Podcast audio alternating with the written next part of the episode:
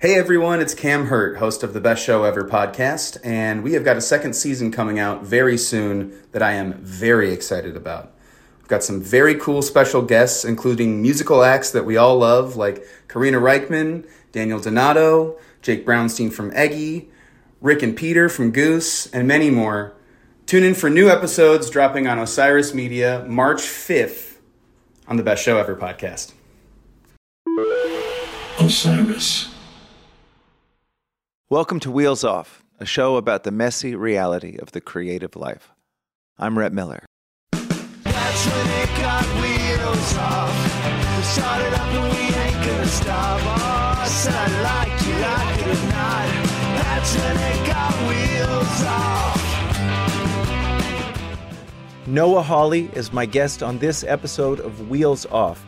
Noah Hawley, you may know him from his work on the television show he created and runs, Fargo. You may know him from his novels, most recent of which is Anthem, a novel that just came out. His one right before that was Before the Fall, which was a giant bestseller.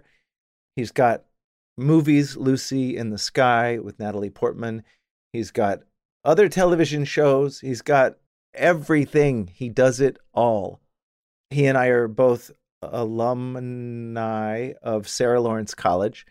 Although I dropped out, he graduated and uh, he went on to do so many cool things. And to hear him talk about his approach to creativity and his journey through the creative life, his creative life, it's pretty inspiring. I'm so grateful that he agreed to let me pick his brain. And what a brain it is. Please welcome to this episode of Wheels Off the great Noah Hawley.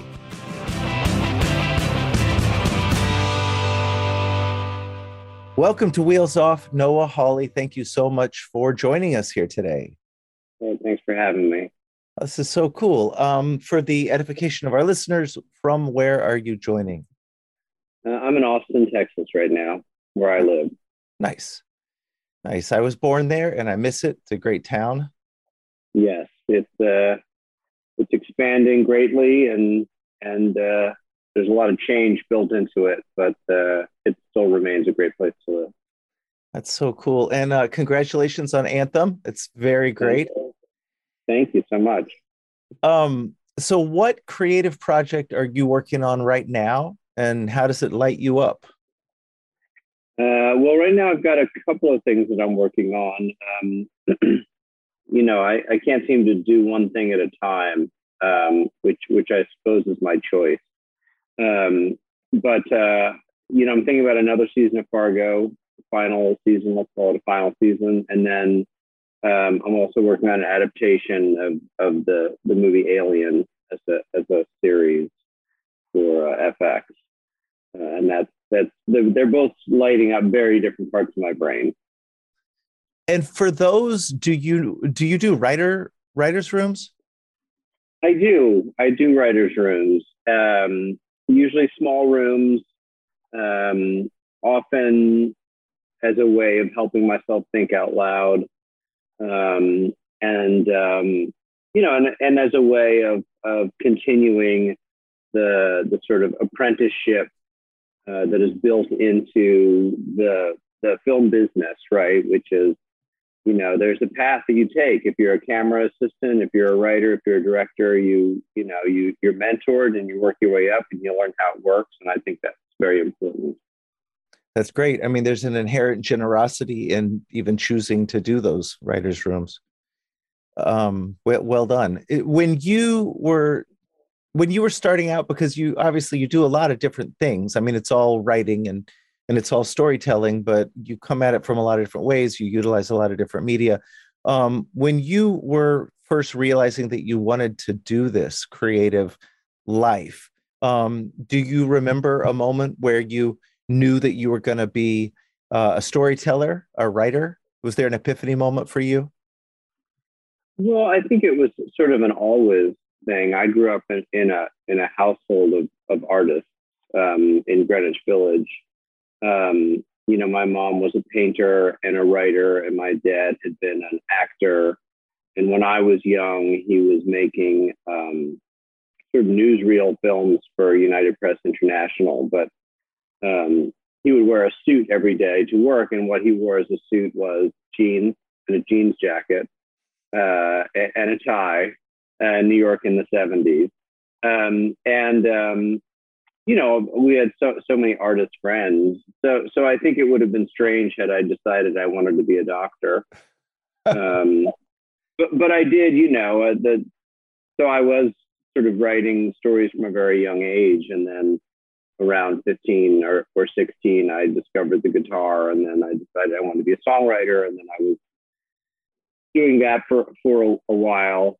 But after a while, you know, when you're in a band, as you know, um, you realize that you're chained to these guys, and you can't get anything done, and and you know back back in the in the day you couldn't record things as easily as you can now. And so you would you know you'd work your day job for months and months and months to be able to spend some money to go into the studio. And then instantly you would have some great musical growth after the studio so that the music didn't even really represent what you were doing anymore. And and but when you sat down to write 10 pages of fiction you had 10 pages. So it was a very satisfying creatively on that level that you didn't need all those guys and what you had was what you had.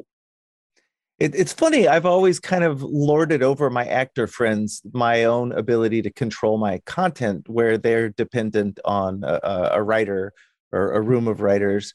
But you're right once you point out that you know the, i'm sort of beholden to a group of people and a producer and a label and all that stuff whereas a fiction writer can just sit down and really create content with no gatekeeper yeah, I mean, any kind of writing, I, I think, gives you the opportunity to, to solve your problems. You know, if, if it, you know can't pay the rent, maybe you know you can write that thing, that song, that book, that movie that's going to change your fortune. Um, and it, it is harder if your if your job is to interpret other people's words.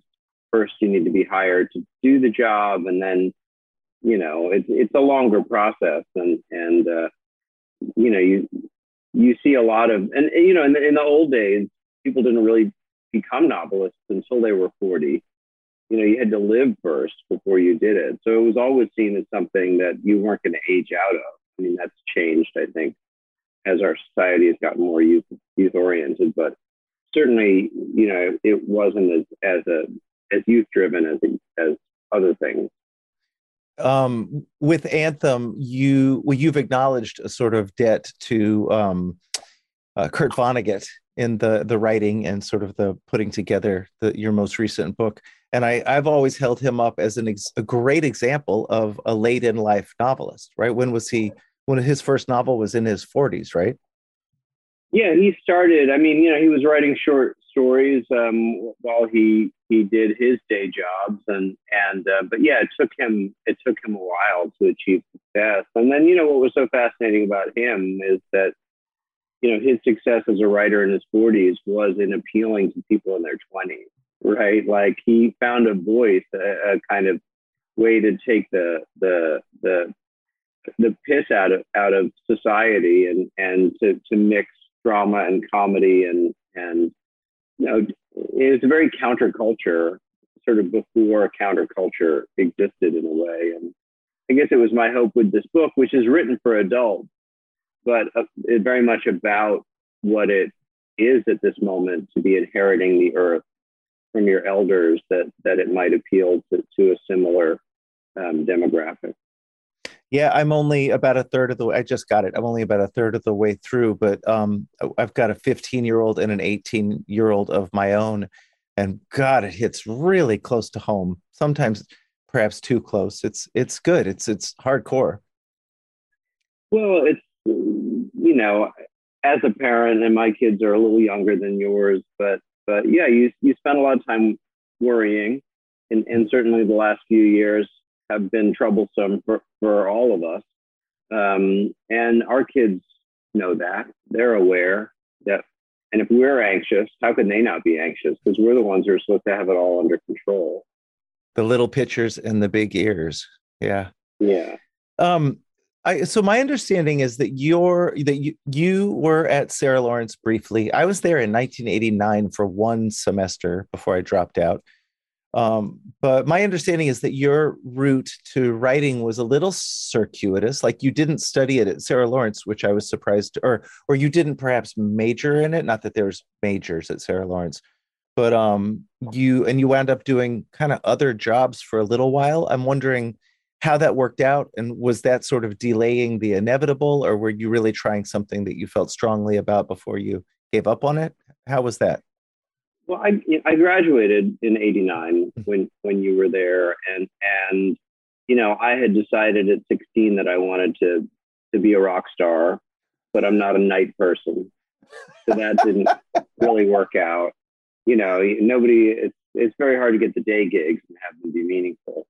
Um, but um, but um, the reality is that I was there. I did study some writing, as you said. They didn't have majors, but but you know, I, I, had the focus of a young man who was convinced of his rightness that, you know, it, it, was music or death. And then, you know, and then after college, I moved to New York City. I was still trying to get the band going, and I took a day job at the Legal Aid Society, um, working with abused and neglected kids and juvenile delinquency cases and termination of parental rights cases. And I was helping um, about 40 attorneys um, with an overwhelming caseload every day. And it was really emotionally taxing work. And certainly music was was a, a way to express those experiences. And, and also it's a great emotional outlet. But there was something I felt like I needed to explore that was more complicated than you could explore in a song, at least at my skill level.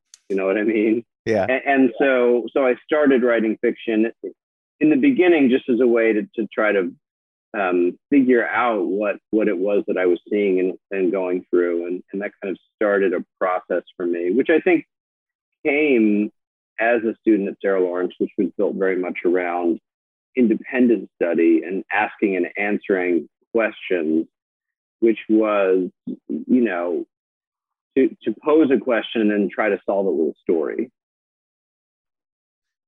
I love that. Um, and and you, your first novel was about a few years later, right? Like you were late 30s yeah. or sorry, 30? Yeah.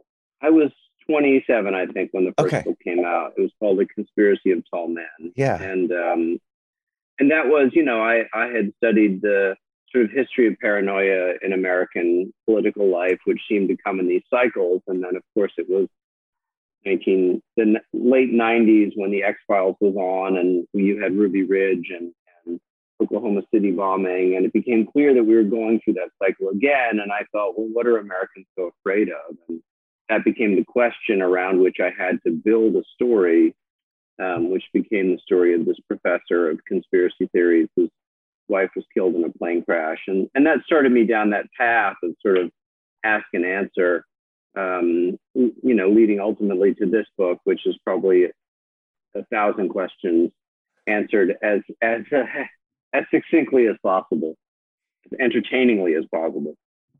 Were there other books that you abandoned before Conspiracy? Yeah, I mean, it wasn't that I abandoned them necessarily, but but um, you know, when you're learning on the job, right? Mm-hmm. Um, you have to accept that the early work is is trial and error.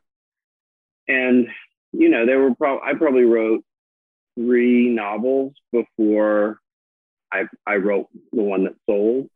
Um, I wrote one that got close and didn't sell, and that was very frustrating. But you can't make them change their mind. You know what I mean?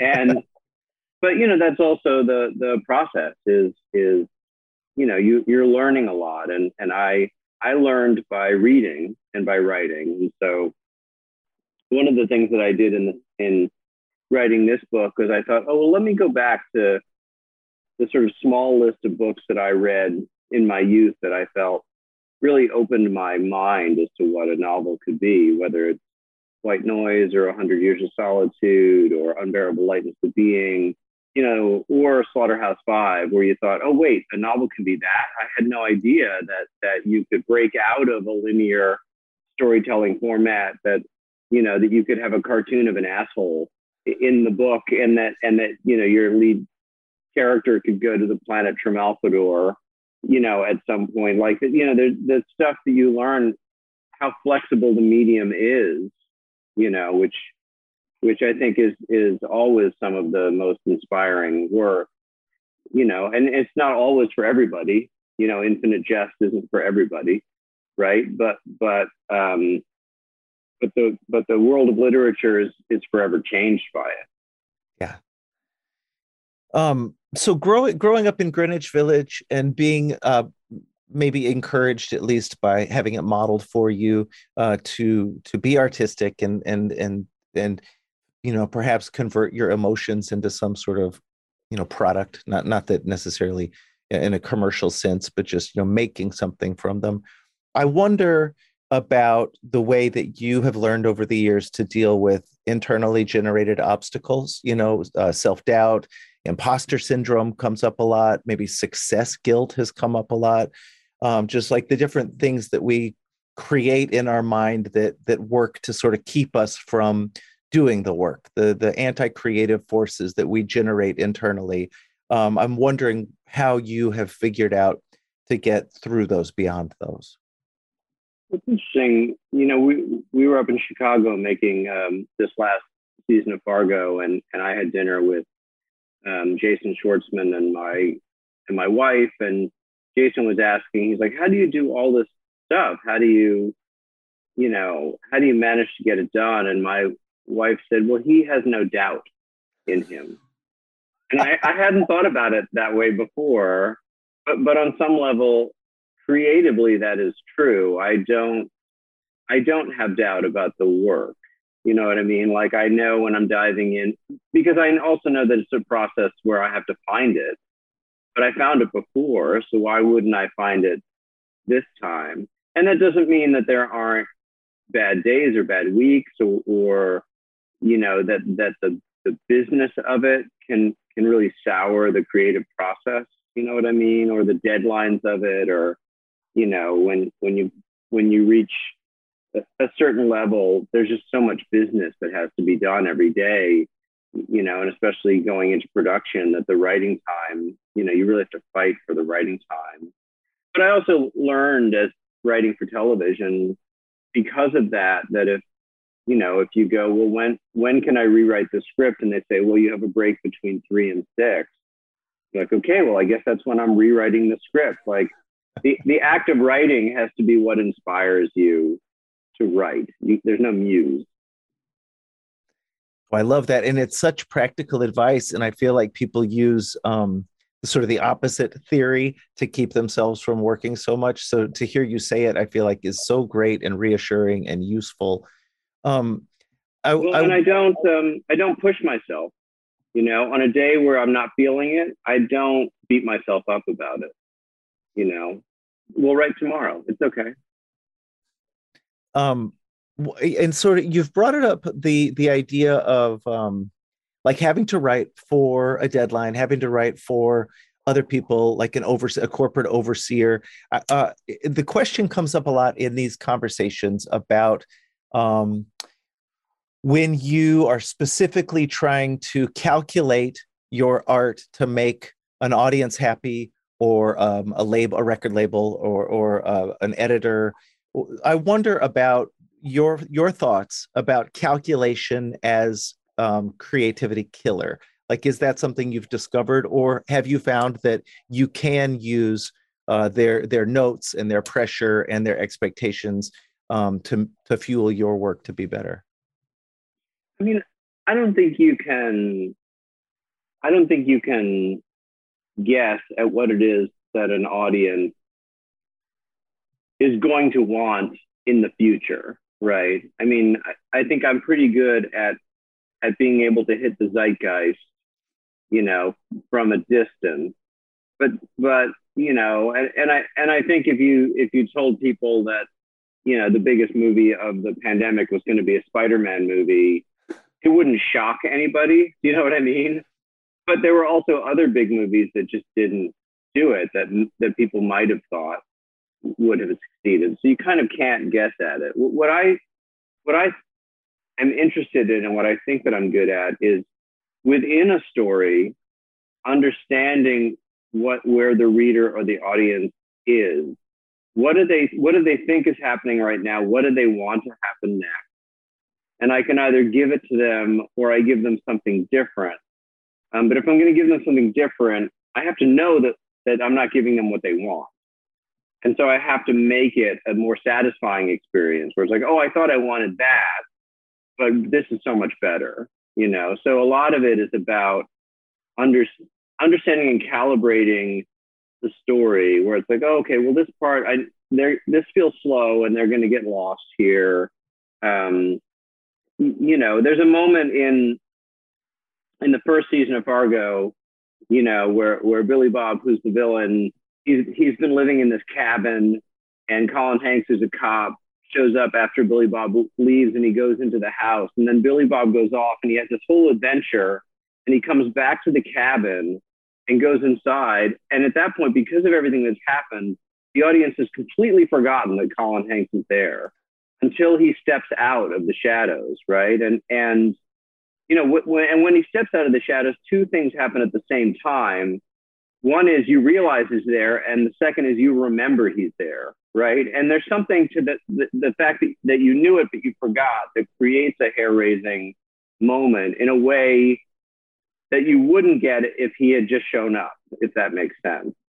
And, and i and i i sort of had this instinctual sense that people would just forget he was there you know and and and it proved to be true. And so i think those instincts can be very helpful um, to sort of understand the the power of the story and and how how our brains can trick us so it's less like uh, trying to predict and pander to an audience and more like they're your friends and you're guiding them on an adventure. Is that maybe right? It is and and you know i, I have a particular beef about about music in in movies and television especially um, you know the sort of sad piano music that comes in and it comes in not after a sad thing happens but before the sad thing happens to signal to you that the sad thing is happening right it's like it, it anticipates the moment it makes me so crazy um, you know let the audience have the emotion and then if you want to enhance it with the music then enhance it with the music but but the moment that that you bring that score in too early, um, it's melodrama. Yeah, it's part of the dumbing down of the culture, right? We don't. Yeah, you know what?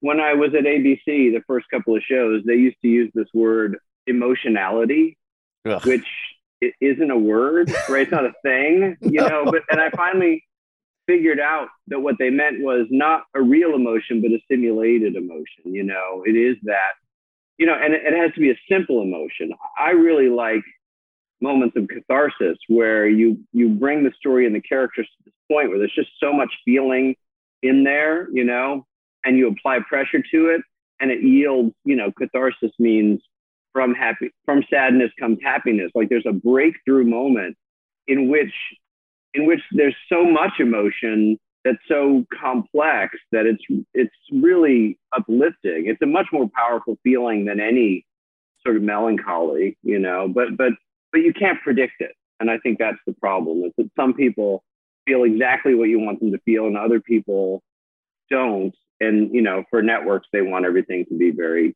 um, focus group. Uh, God, I love that. That's so great. It's a thing that comes up a lot in these conversations.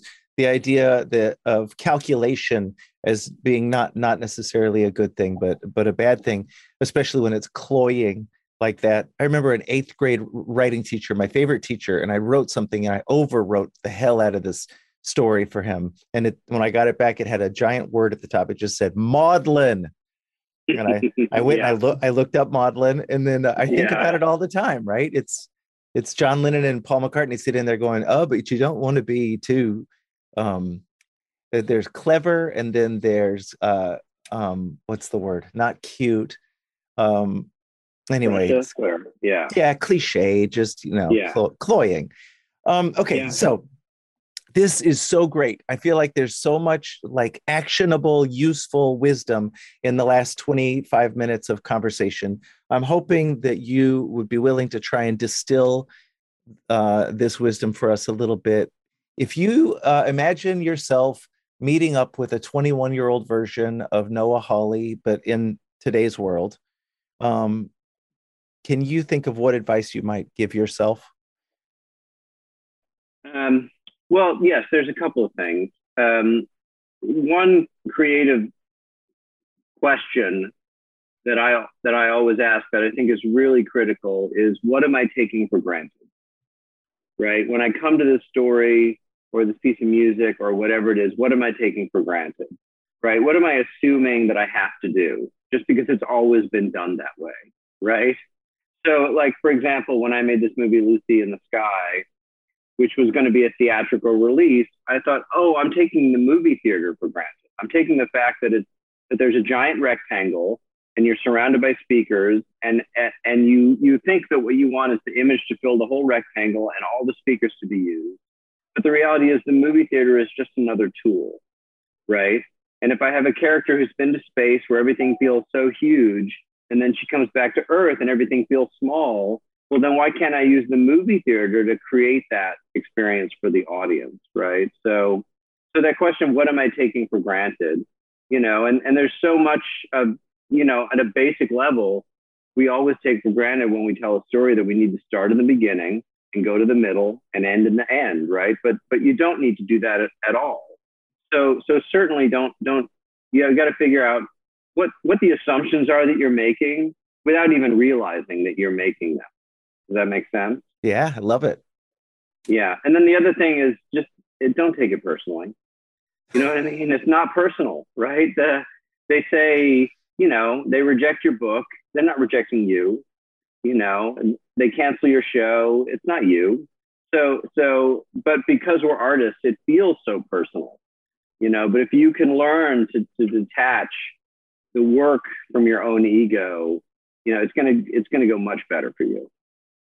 Wow, God, I love this. I love. I could. I wish I could have a little bit of that. Uh, never doubting myself that your wife described. I think that's fantastic.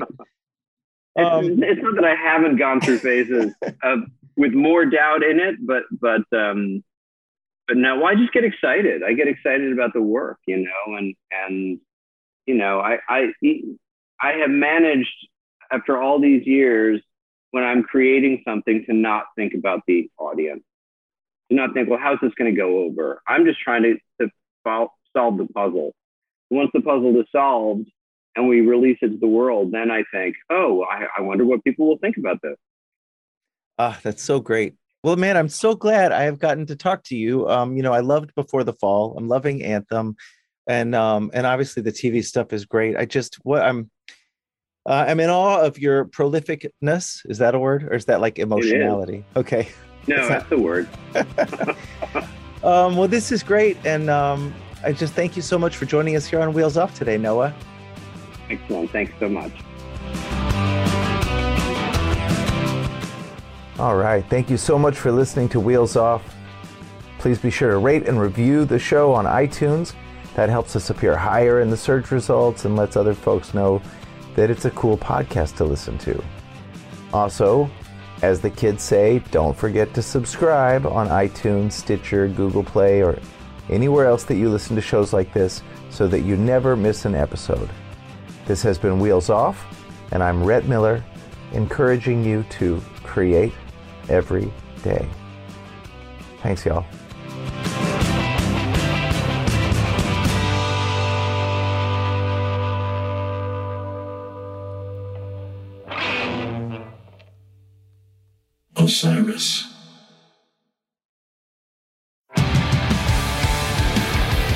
What's up, everybody? I am Finn McKenty, host of the Punk Rock MBA podcast, part of the Sound Talent Media Podcast Network. My podcast is all about doing what you love for a living, and every week I sit down and talk to people who have done exactly that. For example, musicians like Tommy from Between the Buried Me, Matt from Periphery, Lil Lotus and Shinigami, among many others, photographers, artists, designers, YouTubers like Glenn Fricker and Sarah Dietschy, and I unpack exactly how they got to where they are today with the goal of helping you do the same. So if that sounds cool, you can listen and subscribe at soundtalentmedia.com, and I'll see you there.